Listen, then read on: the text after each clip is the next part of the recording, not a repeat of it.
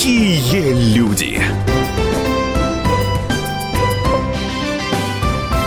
Здравствуйте, вы слушаете радио «Комсомольская правда». Это программа «Какие люди?». Меня зовут Александр Яковлев. И сегодня у нас в гостях философ, лидер международного евразийского движения, первый и единственный философ, попавший под персональные санкции со стороны Соединенных Штатов Америки, и, по мнению мировой прессы, один из самых влиятельных мыслителей нашей страны. Александр Дугин, гость нашего эфира сегодня. Александр Гельч, здравствуйте, спасибо большое, что пришли сегодня к нам в студию. Здравствуйте.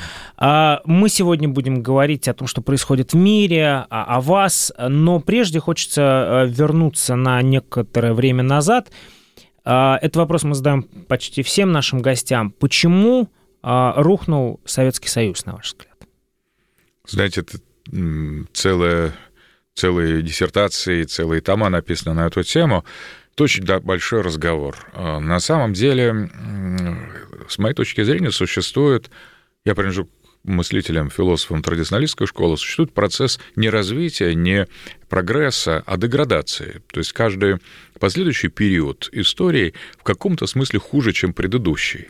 И вот э, Советский Союз, конечно, был хуже, намного хуже, во всех смыслах, царской империи, но то, что пришло на его место, было еще хуже, чем Советский Союз. И в этом отношении вот последние 200-300 лет это иллюстрация закона деградации. Конечно, может быть, этот закон не такой прямой. Есть и всплески, есть и подъемы, есть некоторые коррекции, если угодно, исторического процесса, но он идет а, по линии энтропии. Человечество вырождается, человечество не способно соблюдать определенные э, духовные, нравственные, философские, метафизические ориентиры, и расслабляясь, э, деградируя, оно все больше и больше потворствует материи, все дальше уходит от духа. Поэтому конец Советского Союза, с одной стороны, тоже было материалистическое государство, довольно такое, с идеологической точки зрения, довольно э, деградантное, но, с другой стороны, определенные этические нормы, патриотизм, понимание гибельности Запада в Советском Союзе были. И э, народ, который двигается все дальше и дальше к распаду, к разложению, как вместе с историей, в принципе, исчерпал свою способность к сопротивлению и сдался на милость энтропии. Вот этим, мне кажется, и был распад Советского Союза. А внешние факторы, они тоже были, но они были всегда. Ведь на Советский Союз давили с самого момента его э, возникновения внешние и внутренние силы. Только объяснять все, скажем, влиянием Запада или внутренним, внутренним предательством, что было, и, и, и предательство было, и давление было, но только объяснять этим невозможно, потому что мы до какого-то момента держались, а потом пали. Поэтому это не что-то новое, не свежее, не возврат каким-то дореволюционным ценностям. Это просто падение, вот там, скажем, эм, лицом в корыто с мусором. Вот что такое э, конец Советского Союза. А в 91 году вам 31 год, если не ошибаюсь, и вы уже философ, вы уже мыслитель. Ну, вы знаете, я философом... Вы себя, вот как вы себя вспоминаете? Философом не становится. В 91 году. Философом не становится, философом рождаются. Стать философом невозможно, если человек не родился. Поэтому я был философом, ну, с того момента, когда я стал себя осознавать, меня интересовали глубинные метафизические mm-hmm. объяснения мира. В 31 год я был совершенно сложившимся человеком с идеологией консервативной, традиционалистской. Mm-hmm. И когда Советский Союз падал в августе, я помню, я пришел к Виктору Алкнесу, с которым я до этого познакомился, а, и он сидел тогда на Арбате. В это время бурные толпы на улицах стремились вот как раз э, упасть лицом в помои, и они туда и упали. Но и когда я видел эту толпу людей, которые шли разрушать, не то, что э, уж самое замечательное общество, общество было такое достаточно, mm-hmm. просто, честно говоря, позднесоветское, довольно отвратительное, но то, что наступило позже, было еще гораздо отвратительнее. И видя, как люди идут на такое коллективное самоубийство, я подумал, что ну, долг, этический долг любого мыслящего человека воспротивиться этому. Я пришел к Алкнесу и говорю, да, э, Виктор Ильич, мы можем как-то остановить эти толпы, мы можем, например, э, э, совершить какой-нибудь там, собственно говоря, блокировать Белый дом, мы сможем помочь ГКЧП не потому, что я был коммунистом, я был антикоммунистом, но просто я уже тогда четко, будучи антикоммунистом, традиционалистом, монархистом, консерватором, совершенно против противником советской власти последним, ну, четко и однозначно понимаю, что то, что идет на смену э, этого, будет еще хуже, я предложил свои услуги с тем, чтобы остановить хотя бы это, чтобы сохранить mm-hmm. вот государство, сохранить... Э, и поскольку, видя нерешительность ГКЧП, видя, как дрожащие руки Инаева, я говорю, вот у меня руки не дрожат, может быть, там надо осуществить что-то, а потом на меня, говорю, Виктор Ильич, спишите, скажете, вот проходил здесь по Арбату философ русский и, э, скажем, совершил действия, за которые были не предусмотрены там протоколом или Э, законом. То есть я предложил свои услуги, даже если надо было бы пожертвовать всем, то есть жизнью mm-hmm. и своей, и чужой, чтобы остановить распад государства. Но Виктор Иванович, я его, конечно, переоценил, я видел его на экранах, э, как э, депутата депутатской группы «Союз», который бьется вплоть до совершенно самых радикальных мер для сохранения вот нашей империи, он оказался совершенно сам отстраненным, говорит, да меня никто и не спрашивает, да мы здесь сидим, да, они нам говорят, не волнуйтесь, все схвачено, поэтому инициативы тогда, в 91 году, проявить было невозможно. И, но тем не менее, вот э, в этот момент, вот, в момент распада Советского Союза, 31 год, у меня произошло такое внутреннее переключение, когда советская... Я был противником советской системы, я думал, что это кошмарно, но а, в момент, когда падал Советский Союз, а это был 91 год, когда его предавали, когда просто какая-то рванина, сволочь, э, э либералы и э, э, просто преступники, криминальное сообщество захватили власть, просто враги, в этот момент я подумал, что есть еще, оказывается, что-то хуже. И mm-hmm. я примирился с этим этапом нашей истории, потому что до этого я просто его как-то внутренне искренне ненавидел. Видя, как распадается это государство, я понял, что это государство ценность, и для меня тоже. И то, что придет на смену, mm-hmm. будет гораздо хуже. А по прошествии лет, как вы сегодня относитесь к фигуре Горбачева? Ну, как и тогда, это просто человек не просто слабый, это человек, который воплощение такого трупного пятна на его лбу, это на самом деле человек, который представляет собой даже не... Да, он, конечно, предатель, да, он, конечно, слабоумный, но на самом деле он выражает такую мещанскую гниль. То есть, вот, собственно mm-hmm. говоря, он выражает собой а, абсолютное отсутствие исторической ответственности, а абсолютное отсутствие горизонта понимания того, что происходит, что ему верено. Это человек, который с таким узким горизонтом, ставший во главе великой страны в очень сложное время, это фатально. Он не понимал, что он делает. Я как-то с ним потом пересекался уже после конца Советского Союза. Ясно, что он вообще ничего не понимал ни до, ни во время, ни после. Но сам факт, что а, ну, такой а, ограниченная, такая ограниченная посредственность совершенно с, с случайным набором кухонных представлений становится во главе гигантской империи, в общем, переживающей самый критический момент, это означает, что дело, конечно, не в нем, что вот сам mm-hmm. факт, что такого как бы придурка привести к власти и как бы его, ему там как-то служить, выполнять его указания, означает, что вся система уже выродилась, что значит, все вокруг было такое, так оно и mm-hmm. было на самом деле. Конечно, это в каком-то смысле нам неприятно смотреть на смерть, нам неприятно смотреть на врождение, нам неприятно смотреть на предсмертную агонию, но Советский Союз в конце 80-х, в начале 90-х был именно этим.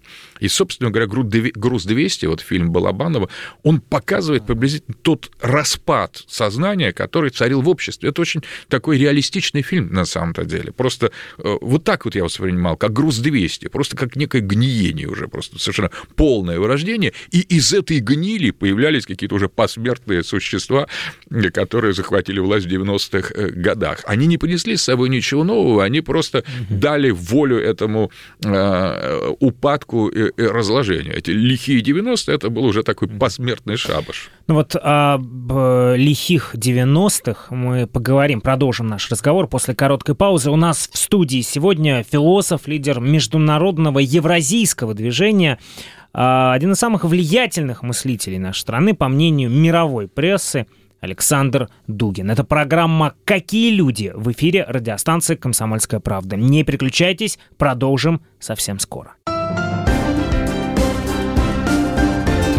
Какие люди?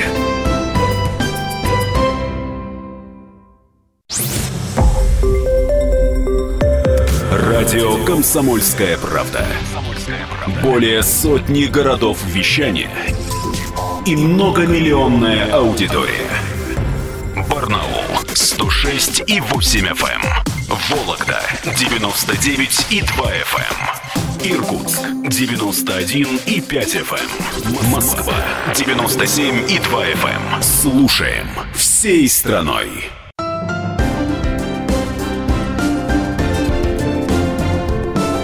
Какие люди!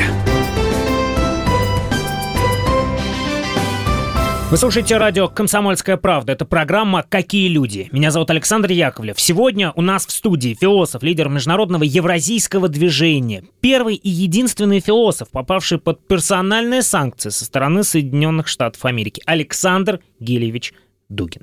Александр Гильевич, мы говорили о том, что происходило в стране в 90-е, в, но в самом начале ведь 90-х страна была очарована Борисом Ельциным. Откуда взялась эта народная любовь? В конце 80-х, э, поскольку то общество позднесоветское активно гнило вместе, вот, воплощая, воплощая, воплощаясь в Горбачеве, Ельцин казался, и даже мне казался где-то в конце 80-х, какой-то альтернативой. Он был пободрее, посвежее.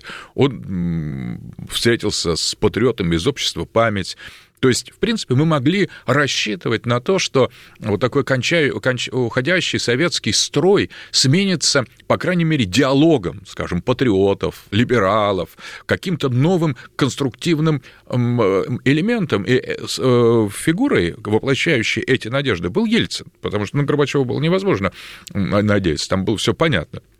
И на самом деле я напомню, что в тот период начинается бурное, бурное обращение, разрешение, снятие с цензуры с поэтов и мыслителей э, Серебряного века. Мы начинаем переводить э, философскую литературу. То есть мы, на самом деле, начинаем, по большому счету, есть были признаки оживления, что, может быть, мы сейчас не рухнем дальше на ступень вниз или на несколько, на 10 ступеней вниз, а может быть, мы оттолкнемся от этого состояния позднесоветского и, наоборот, соберемся э, духовно, политически, как народ, как государство, как держава, возродимся. И Ельцин давал поначалу признаки, поэтому на самом деле в нем видели альтернативу. Но некоторое время оказалось, что это такой же, как Горбачев, только хуже. Как-то он взлетал в Америку, три раза облетел вокруг статуи свободы и сказал, теперь я отказался от всего прошлого, теперь я понял, ну как можно, облетев от статуи свободы, от, пересмотреть свои политические взгляды. Значит, они у него были такие же узкие, такие же, ну, как мы потом убедились, так оно и было, такие же примитивные, как у остальных. Единственное, что его стали окружать люди гораздо еще более худшие, чем Горбачева. Если у Горбачева были какие-то пол, тоже полоумные, полувменяемые консерваторы и уже совершенно невменяемые разрушители, типа Александра Яковлева, то вокруг Ельцина таких как бы полувменяемых консерваторов почти не было. Были только одни невменяемые разрушители, и, соответственно, он, будучи э, в начале воспринимавший, воспринимаясь как надежда, какой-то, как какое-то обновление, на самом деле, в разных направлениях, не обязательно только в либеральном, ведь на самом деле консерваторы тоже в тот период стали поднимать голову, то же самое общество памяти, очень много было, общество охраны памятников, люди э, понимали э, свою идентичность, ведь в советское время тоже быть русским было как бы запрещено, можно было быть только советским.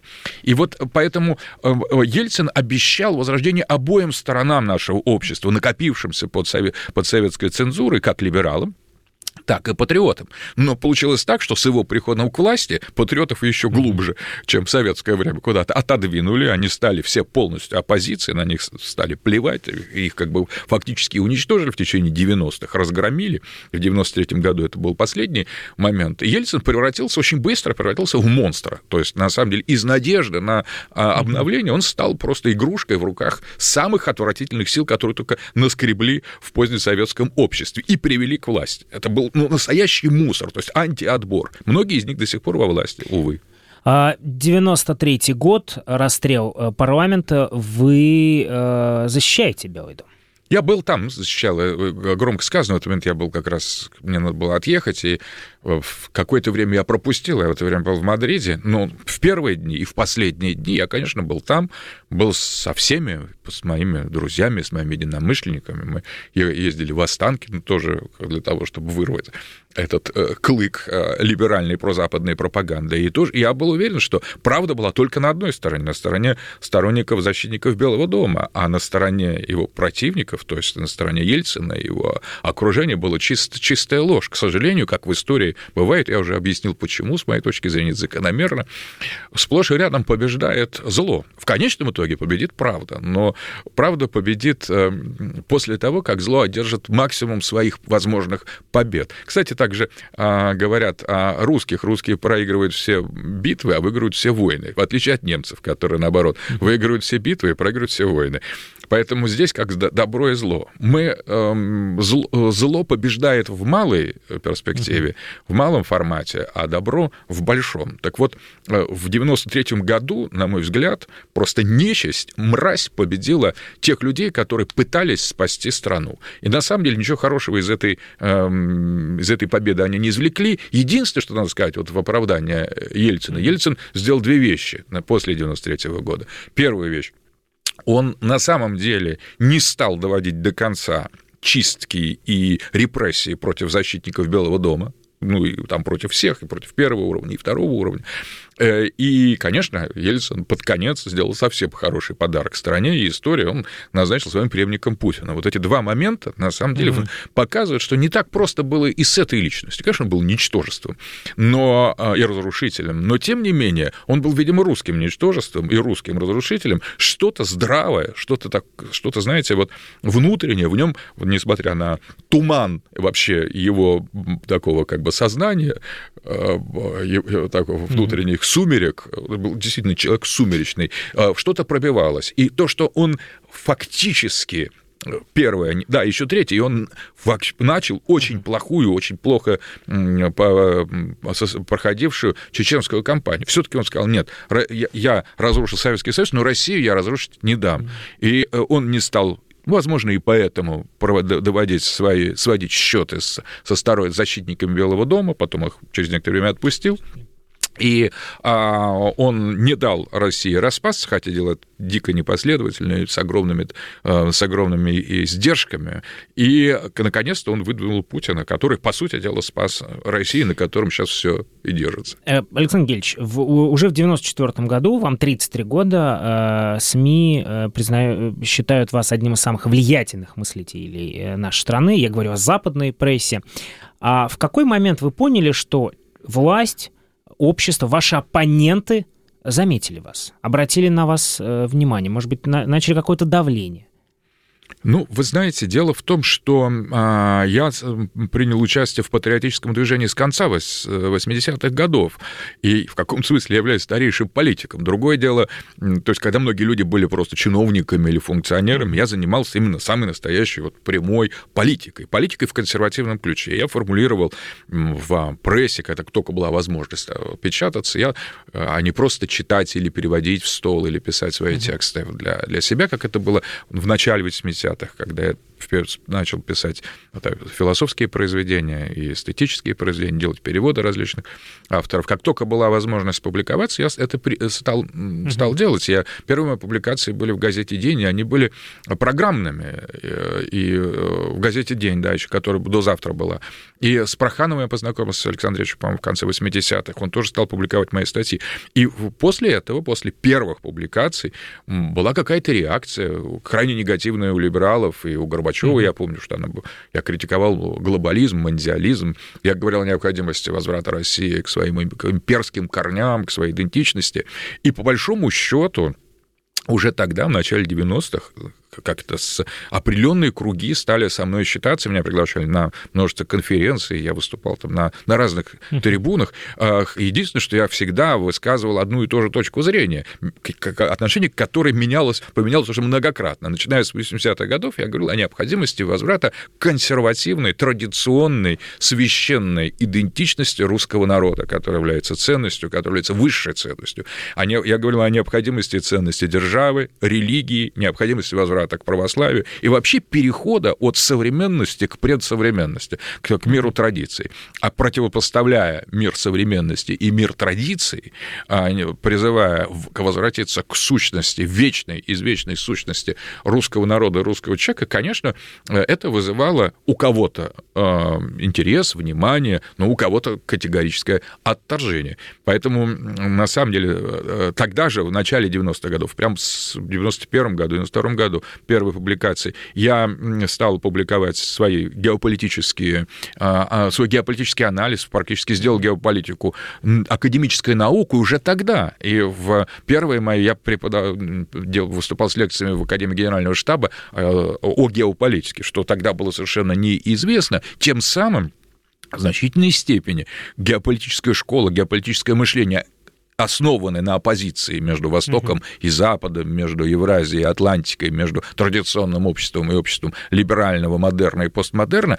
вот эта парадигма была введена мной в общественное сознание в России, вначале в оппозиции, а потом угу. через силовиков, через консервативно мыслящих людей, которые все таки сохранились как-то в, во власти, и шире. Вот, э, собственно говоря, с этого момента меня, на меня обратили внимание и друзья, и сторонники, и противники, и американцы очень серьезно заинтересовались именно тогда, увидев, что угу.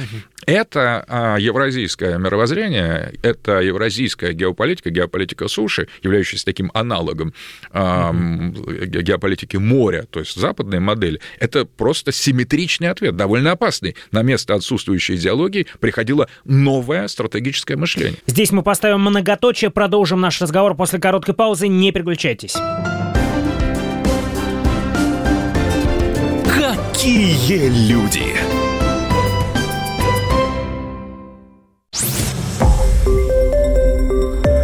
Радио «Комсомольская правда». Более сотни городов вещания и многомиллионная аудитория. Керчь 103 и 6 FM. Севастополь 107 и 7 FM. Эм. Симферополь 107 и 8 FM. Эм. Москва 97 и 2 FM. Эм. Слушаем всей страной.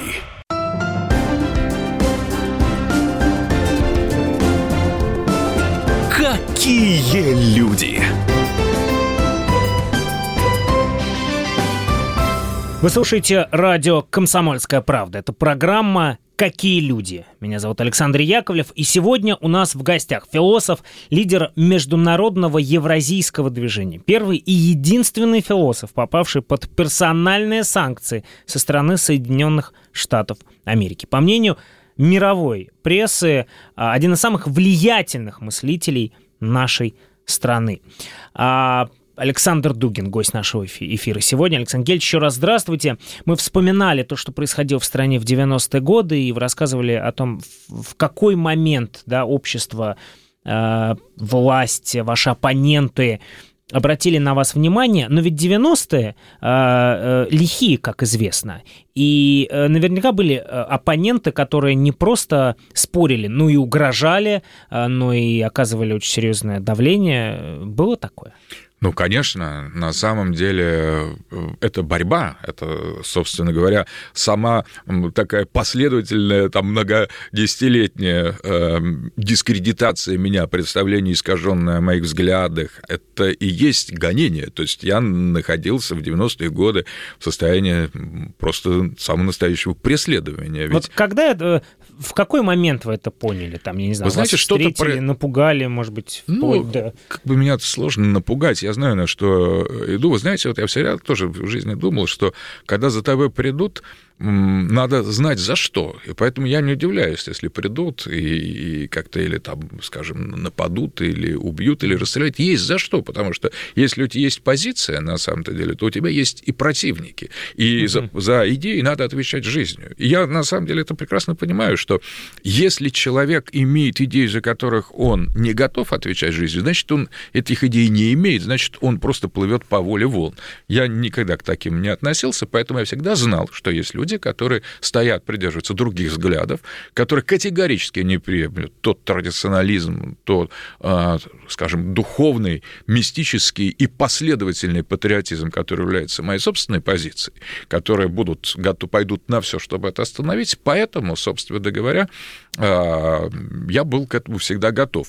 Но надо сказать, что когда твои идеи методично, последовательно искажают, когда им не придается не просто должное внимание, они карикатурно э, изображаются, это самая страшная пытка для философа. На самом деле, ну, для человека такой, как бы материальному, ему вот пороже, да, и это максимум, что вот это действительно больно на самом деле. Но ведь у человека есть душа, душа есть дух, и удары по духу, и то, что происходило с моей родиной, то, что происходило с теми людьми, этими а, политическими силами, консерваторами, э, что в 90-е годы, для меня это было настоящей пыткой, потому что для кого-то удар по телу это самое болезненное, mm-hmm. а у кого-то душевная боль или духовное страдание это самое болезненное. Так вот, на самом деле, а, если угодно, эти преследования, которые, а, скажем, были направлены на Э, то консервативное мировоззрение, которое в зародыше подавили, это, вы знаете, как смерть на глазах ребенка. А в конце 80-х годов русское а, национальное движение, русская партия стала поднимать голову. Мы стали вспоминать о том, что это наша идентичность э, русского человека не может, не сводится только к советскому комплексу идей, который является лишь частью этого, этой э, русской истории. Мы гораздо дальше, мы гораздо глубже, наши корни христианские, православные. Мы люди империи, мы люди священной традиции, мы люди совершенно особого уклада, особой философии. Мы стали к этому подходить, и вдруг поэтому был нанесен самый страшный удар либералами. То есть все это было осмеяно, выкинуто. Вместо этого обратились к самым низменным сторонам на, на наших людей, и фактически э, государство, общество стало рушиться, э, управляемое э, вот этой сворой либеральной русофобской элиты, так называемой. И на, я это переживал как абсолютную боль, на самом-то деле. Mm-hmm. Это давило на меня. Вот когда, когда праздновали праздник Чубайс, Сванидзе, Гайдар, когда они фактически задавали тон в нашем обществе, когда они разваливали Россию, извращали мой народ, когда они э, просто унич... осуществляли духовный геноцид своей а, информационной, культурной, образовательной, экономической политикой, видеть это, когда они предавали и наносили нашим ребятам в Чечне удар в спину, Березовский, Гусинский, олигарх, олигархи, вот это все было преследование. Конечно, не выкидывали меня, не давали мне возможность высказаться. Конечно, они меня пытались вся, вся, всячески э, сделать ответственным за, как, за э, все э, различные, как бы сказать, события. Я помню, меня пригласили вот на, на, следующий день после э, падения Белого дома, после нашего неудачного штурма останки мне пригласил любимый в программу «Красный квадрат». И началось с того, что вы, как философ и идеолог э, Белого дома и противника Ельцина, вы берете на себя ответственность за пролитую кровь, а еще в это время действовал комендантский час. И, вы знаете, я тогда стал перед очень серьезной нравственной проблемой. Если я скажу «да», я могу не выйти из останка, на меня просто так упакуют и увезут туда же, куда, где там был Хасбулатов, Рудской, к ним, а еще и куда хуже, еще в лесок в какой-нибудь там, где падали, я видел на моих глазах, там буквально два дня назад падали трупы расстрелянных людей вместе, которые были вместе в Останкино. Поэтому тогда было все возможно. Но если я скажу, что я не беру на себя ответственность, то я, э, я просто не солгу, я, как я буду жить. И я тогда сказал, да, беру, но Ельцин является преступником. То есть, на самом деле, они не дали этого куска, потому что на одном дыхании было сказано, да, беру, и вырезать это было а, а, а, а, а, невозможно, потому что вторая фраза была теми словами, следующая фраза, которую просто нельзя было показывать mm-hmm. в тот момент, потому что критика Ельцина была запрещена. Но это был очень такой переломный момент. Но, в принципе, на самом-то деле, я, по большому счету, к этому привык. И жить под давлением, жить, а, когда в тебя просто мечат э, такие водопады клеветы, лжи, искажают. У меня попытка э, и поправить мою страницу на Википедии вот сегодня же новых, она длится ровно 3 секунды. Если какую-нибудь откровенную ложь я попытаюсь оттуда сам или попрошу кого-то знакомого знакомых, эм, вычеркнуть, она тут же восстанавливается с, с такой, э, с, через три секунды, мгновенно, без всяких ссылок. То есть вот приблизительно это давление, как mm-hmm. в Википедии, попробуй, напиши что-нибудь, убери просто откровенную клевету со ссылками, mm-hmm. что это клевета. Нет, ничего подобного. Это длится три секунды. Точно так же три секунды длилась возможность моего выступления на эфире в 90-е mm-hmm. годы, потому что как только я доходил до того, что я хочу сказать, это мгновенно прекращалось или программа снималась, и так долго, много-много лет. А я неоднократно представил вас как философа и мыслителя, а, но многие говорят о том, что э, вообще э, политологов у нас много, э, политических аналитиков, политтехнологов, а, много людей, которые считают себя философами и мыслителями. Но на самом деле одна из проблем нашей страны заключается в том, что таких людей совсем мало, их практически нет. Вы с этим согласны? Вы знаете, да, мало, но не нет, вы правы, а, потому что те люди, которые, э, например, анализируют или мыслят по команде, это дрессированные морские котики. А, а вот у нас такие, к сожалению, политологи, они действуют, исходя из трендов, заказов. Они действительно подчас неплохо складывают слова, очень хорошо улавливают течение во власти, подыгрывают тем или иным группировкам, но это не имеет отношения даже к аналитике политической. Это просто, ну, как бы гастарбы, это вот красят они стены и красят. Mm-hmm. Поэтому хорошо покрасил и плохо покрасил, тоже имеет границы. Иногда так покрасить ужасно. Поэтому, но это совершенно не имеет отношения ни к аналитике. Что касается философии, то это тоже вопрос такой. Философ я э, подчеркну, что я имею в виду философов не тех, кто преподает э, э, и работает в Институте философии Российской Академии Наук, а это довольно большое количество людей, которые имеют право называться философами, а тех людей, которые публично осмысливают происходящее в нашей стране. Публично или даже не публично. На самом деле мысль есть технологические такие подсобные аспекты философии. Преподавание, рассказ о каком-то философе или о какой-то теории. Это тоже очень важно, на самом деле. Поэтому те люди, которые работают в этой сфере, они у меня вызывают уважение. Они достаточно непопулярны в нашем обществе, мы их вообще не видим на экранах, но они продвигают процесс в высшей школе и э, процесс мысли, э, пытаются сохранить традиции или открыть что-то новое. Таких людей много, на самом да, деле. Да, да. Я, Их больше, я... чем, а... чем мы считаем. В университетах, в Российской да, академии наук. Но я как раз спрашиваю есть. о тех людях, которые э, публично осмысливают происходящее. Не публично и не публично нет таких. Вот это вы правы. Сегодня э, либо есть такая техническая философия, тоже очень ценная, угу. уважаемая, либо просто вместо философии люди оперируют с какими-то очень поверхностными лозунгами или, самое страшное, действуют по заказу. Нет, у нас нету мысли. И это, это проблема, на мой взгляд, потому что вот у нас нет не просто философов, у нас нет мысли.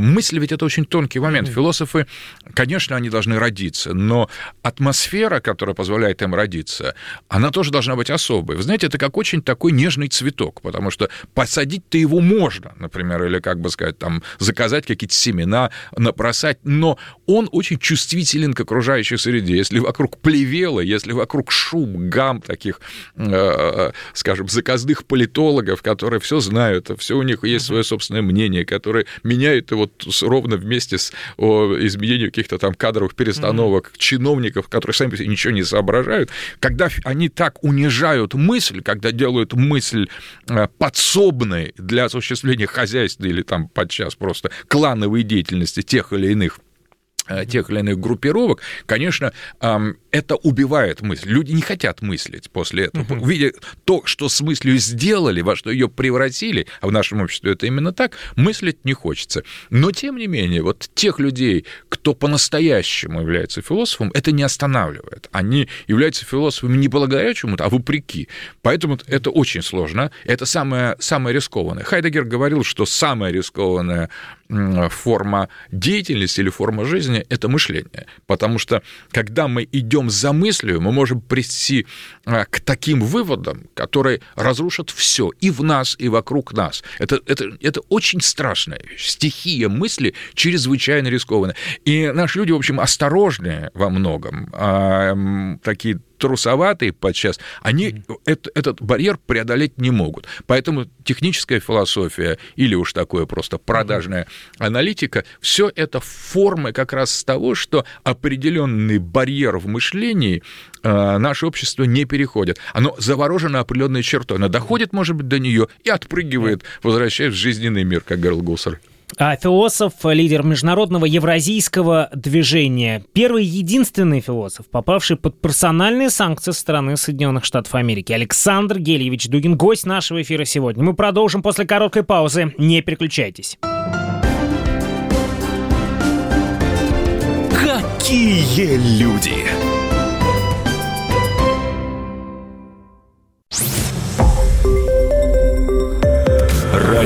«Комсомольская правда». Более сотни городов вещания и многомиллионная аудитория. Таганрог 104 и 4 FM. Эм. Ставрополь 105 и 7 FM. Эм. Тюмень 99 и 6 FM. Эм. Москва 97 и 2 FM. Слушаем всей страной.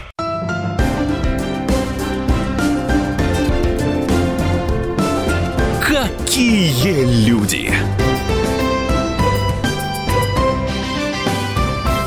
Вы слушаете радио «Комсомольская правда». Это программа «Какие люди?». Меня зовут Александр Яковлев. Сегодня у нас в гостях лидер международного евразийского движения, философ, один из самых влиятельных мыслителей нашей страны, по мнению мировой прессы. Мировая пресса вообще считает его одним из самых влиятельных мыслителей мира. Александр Дугин, гость нашего эфира. Сегодня, Александр Гельевич, мы говорили много о том, что происходило в 90-е и то, под каким давлением вы были, но ведь с приходом Путина ваши мысли стали востребованы.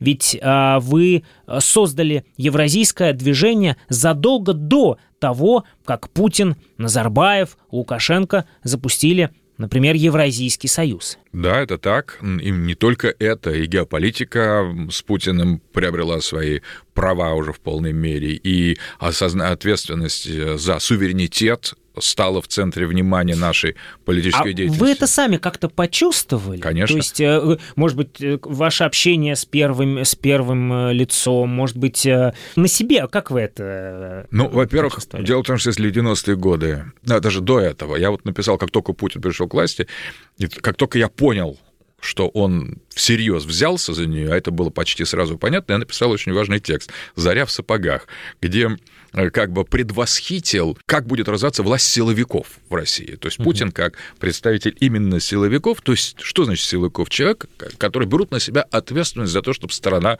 была целостной, сильной и не распадалась дальше. И так оно и произошло, это заря и наступила. То есть я, эта заря в сапогах была программным манифестом, который до сих пор перепечатывается и у нас, и в западных книгах. У меня есть книга «Путин против Путина», вот она начинается с этой э, статьи, написанной еще в 1900 1999 году э, и опубликованной «Заря в сапогах». Так вот, я увидел эту зарю в сапогах, что тренд на распад и то тенденция развала, в котором мы жили в 80-е, в 90-е, на самом деле, он завершен, и идет некоторое совершенно другое, очень близкое мне угу. в лице Путина, очень близкое мне направление в политике, что угу. мы начинаем наконец-то открывать ценности государственности, суверенитета, а отсюда следует евразийство, и отсюда следует следует конфронтации с Западом, потому что Запад не позволил нам бы этого сделать никогда мягко. Поэтому я увидел Путина, если угодно, и, в общем-то, наверное, как наш народ, который его почувствовал, его поддержал с самого начала, до этого.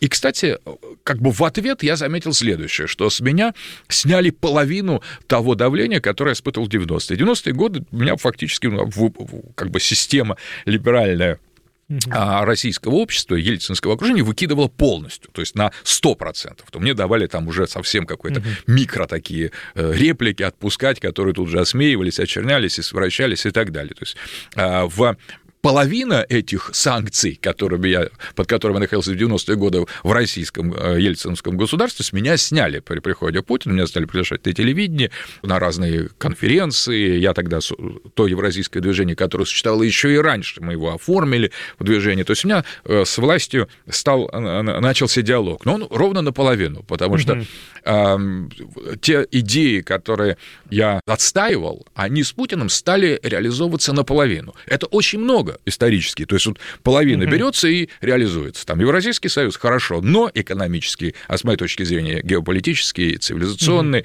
угу. суверенитет восстанавливается. Верно, хорошо, мы начинаем даже прирастать, но не в той интенсивности, не в такой степени глубины, в которой необходимо, и так далее, и так далее. И тогда я тоже написал в 2000 году угу. 12 подвигов Владимира Путина. Очень важная статья, тоже множество угу. раз переводили и перепечатывали, где говорил, что Путин совершил уже прям тогда, совершил 6 подвигов Геракла из 12. И вот он остановился на половине, на середине. И следующий подвиг, седьмой, который он должен осуществить, с моей точки зрения, это довести первые шесть до, до конца.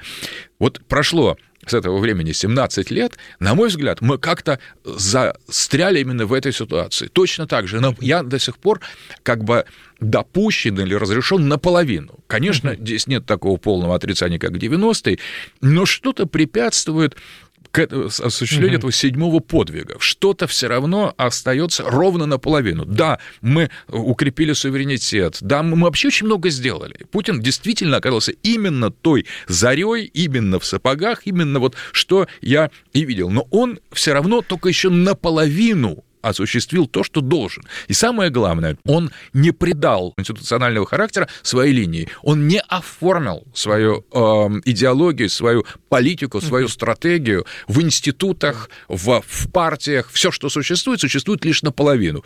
И поэтому это очень хрупкая ситуация. И, соответственно, конечно, это в миллион раз лучше, чем то, что мы имели в 90-е, но по большому счету это недостаточно для того, чтобы мы оказались вне, э, в точке невозврата. Мы не прошли точку невозврата. Все настолько хрупко, что угу. подуй ветер в другую сторону, и появись какое-то, как вот у нас 4 года было, очень э, рискованное время Медведева, на самом деле, угу. которое показало, что все обратимо, что все может вернуться в любой момент. Мы можем снова пойти под откос, как в 90-е годы. Александр Гельевич, что сегодня на повестке дня? Я знаю, вы только-только вернулись из Азербайджана. О чем ваши мысли сегодня, а, всего? Тоже, это то же самое Евразийский союз в, на постсоветском пространстве. Необходимо восстанавливать структурой единой державы, по сути дела. Пусть это будет союз суверенных государств. То есть э, и сейчас ключевым является привлечение в Евразийский союз на нашу сторону Азербайджана. У нас сложились хорошие отношения с, Казах, э, с Казахстаном, с, э, с Беларусью, хотя там тоже очень много сложностей, тоже наполовину все на самом деле деле. А с, сейчас, да, с Арменией, а, с Молдовой, с Додоном у нас тоже есть э, э, прорыв, но принципиальным, с моей точки зрения, особенно с учетом сложной ситуации в Сирии, с Ираном и с Турцией, mm-hmm. это Азербайджан. И в, э, в Баку я увидел фундаментальное изменение. Во-первых, процветающий, mm-hmm. процветающий город, который представляет собой некое кавказское чудо. Такой эм, благополучный, такой отстроенной, такой оптимистичной страны на Кавказе нет, как э, современный mm-hmm. Азербайджан. Там просто город на глазах превратился в что-то невероятное. Это просто процветающая, процветающая страна. Второй момент. Все больше и больше. Там и так э, достаточно пророссийские настроения, дружелюбные mm-hmm. к нам, но э, президент э, Азербайджана Ильхам Алиев по-настоящему меняет а, в положительном евразийском ключе свою стратегию, поняв, что Запад не может обеспечить ни суверенитета, ни процветания, ни благополучия Азербайджана в значительной степени, он начинает сближаться с нами. И в этом mm-hmm. отношении а, вот Азербайджан современный, это для меня было открытием. И состояние общества, и успехи в, в экономике. Это состоявшееся государство. Конечно, проблемой является Нагорный Нагорный Карабах. Карабах. И, к сожалению, э, наша дружба с Арменией, я считаю, что мы, это правильно, прекрасно, что мы дружим с Арменией, но она воспринимается как наша поддержка скажем, позиции армян по Нагорному Карабаху, вопреки азербайджанцам. Это не так. Но вот этот важный очень момент. И для того, чтобы показать, что мы, дружелюбно относясь к Армении, стремимся восполнить, восстановить дружеские, стратегическое партнерство даже с Азербайджаном, вот надо на какой-то момент чем-то подтвердить. И сейчас mm-hmm. стоит на повестке дня, это уже в такой в практической геополитике mm-hmm. евразийской, на мой взгляд, возвращение пяти, как минимум пяти районов, которые захватили армяне mm-hmm. при, в тот карабахский конфликт. Этот возврат пяти районов имеет принципиальное значение. Это как бы ключ к Азербайджану. Mm-hmm. Если мы на этом настоим, они не заселены никем. Они на самом деле просто э, оттуда население ушло все. Это огромное количество, там действительно сотни тысяч беженцев, которые mm-hmm. живут вне своих, выгнаны из своих домов. И эти территории сейчас, они никем не населены, а просто служат промежуточной зоной. Это огромная часть Азербайджана. Э, мы сейчас не говорим о Карабахе. Сам, сам Карабах mm-hmm. это очень сложный вопрос. Мы признаем территориальную целостность Азербайджана, но возврат пяти районов – это ключ реальный к, к сердцу Алиева и угу. к политической ситуации, к возможности возвратить Азербайджан к единому евразийскому пространству, к чему он сам тяготеет. Поэтому и практические вопросы геополитики там обсуждались. Но, конечно, меня произвело впечатление и, и, и, и Баку, и э, сама страна. Ведь интересно, кстати, я никогда не задумывался раньше, что откуда название Баку? Вы знаете, что это однокоренное слово со словом «бог»? потому что э, это название страны, Аташ Багуан, то есть, mm что на, э, на персидском означает «бог огня». Так вот, слово «багуан», откуда «баку» пошло, mm это тот же корень «бага», как э, и корень слова «бог» в русском языке, который имеет иранское происхождение. И даже в, этом, в этой стране огней и в стране бога огня на самом деле есть такой очень сакральный, фундаментальный смысл. Очень близкий нам азербайджанский народ, очень близкая культура, в очень хорошем сейчас состоянии, ему необходимо помочь, и одновременно это шаг практической реализации той евразийской мечты, э, которой я, собственно говоря, служу всю свою жизнь. Александр Гельевич, спасибо большое за этот разговор. Философ, э, лидер, создатель, идеолог международного евразийского движения первый, единственный философ, попавший под персональные санкции со стороны Соединенных Штатов Америки, и, по мнению мировой западной прессы, один из самых влиятельных мыслителей не только нашей страны, но и человек, регулярно попадающий в всевозможные рейтинги 150 а, самых влиятельных мыслителей мира. Александр Дугин был гостем нашего эфира. Сегодня, Александр Гельевич, спасибо большое за этот разговор. Благодарю вас. Всего доброго. Какие люди!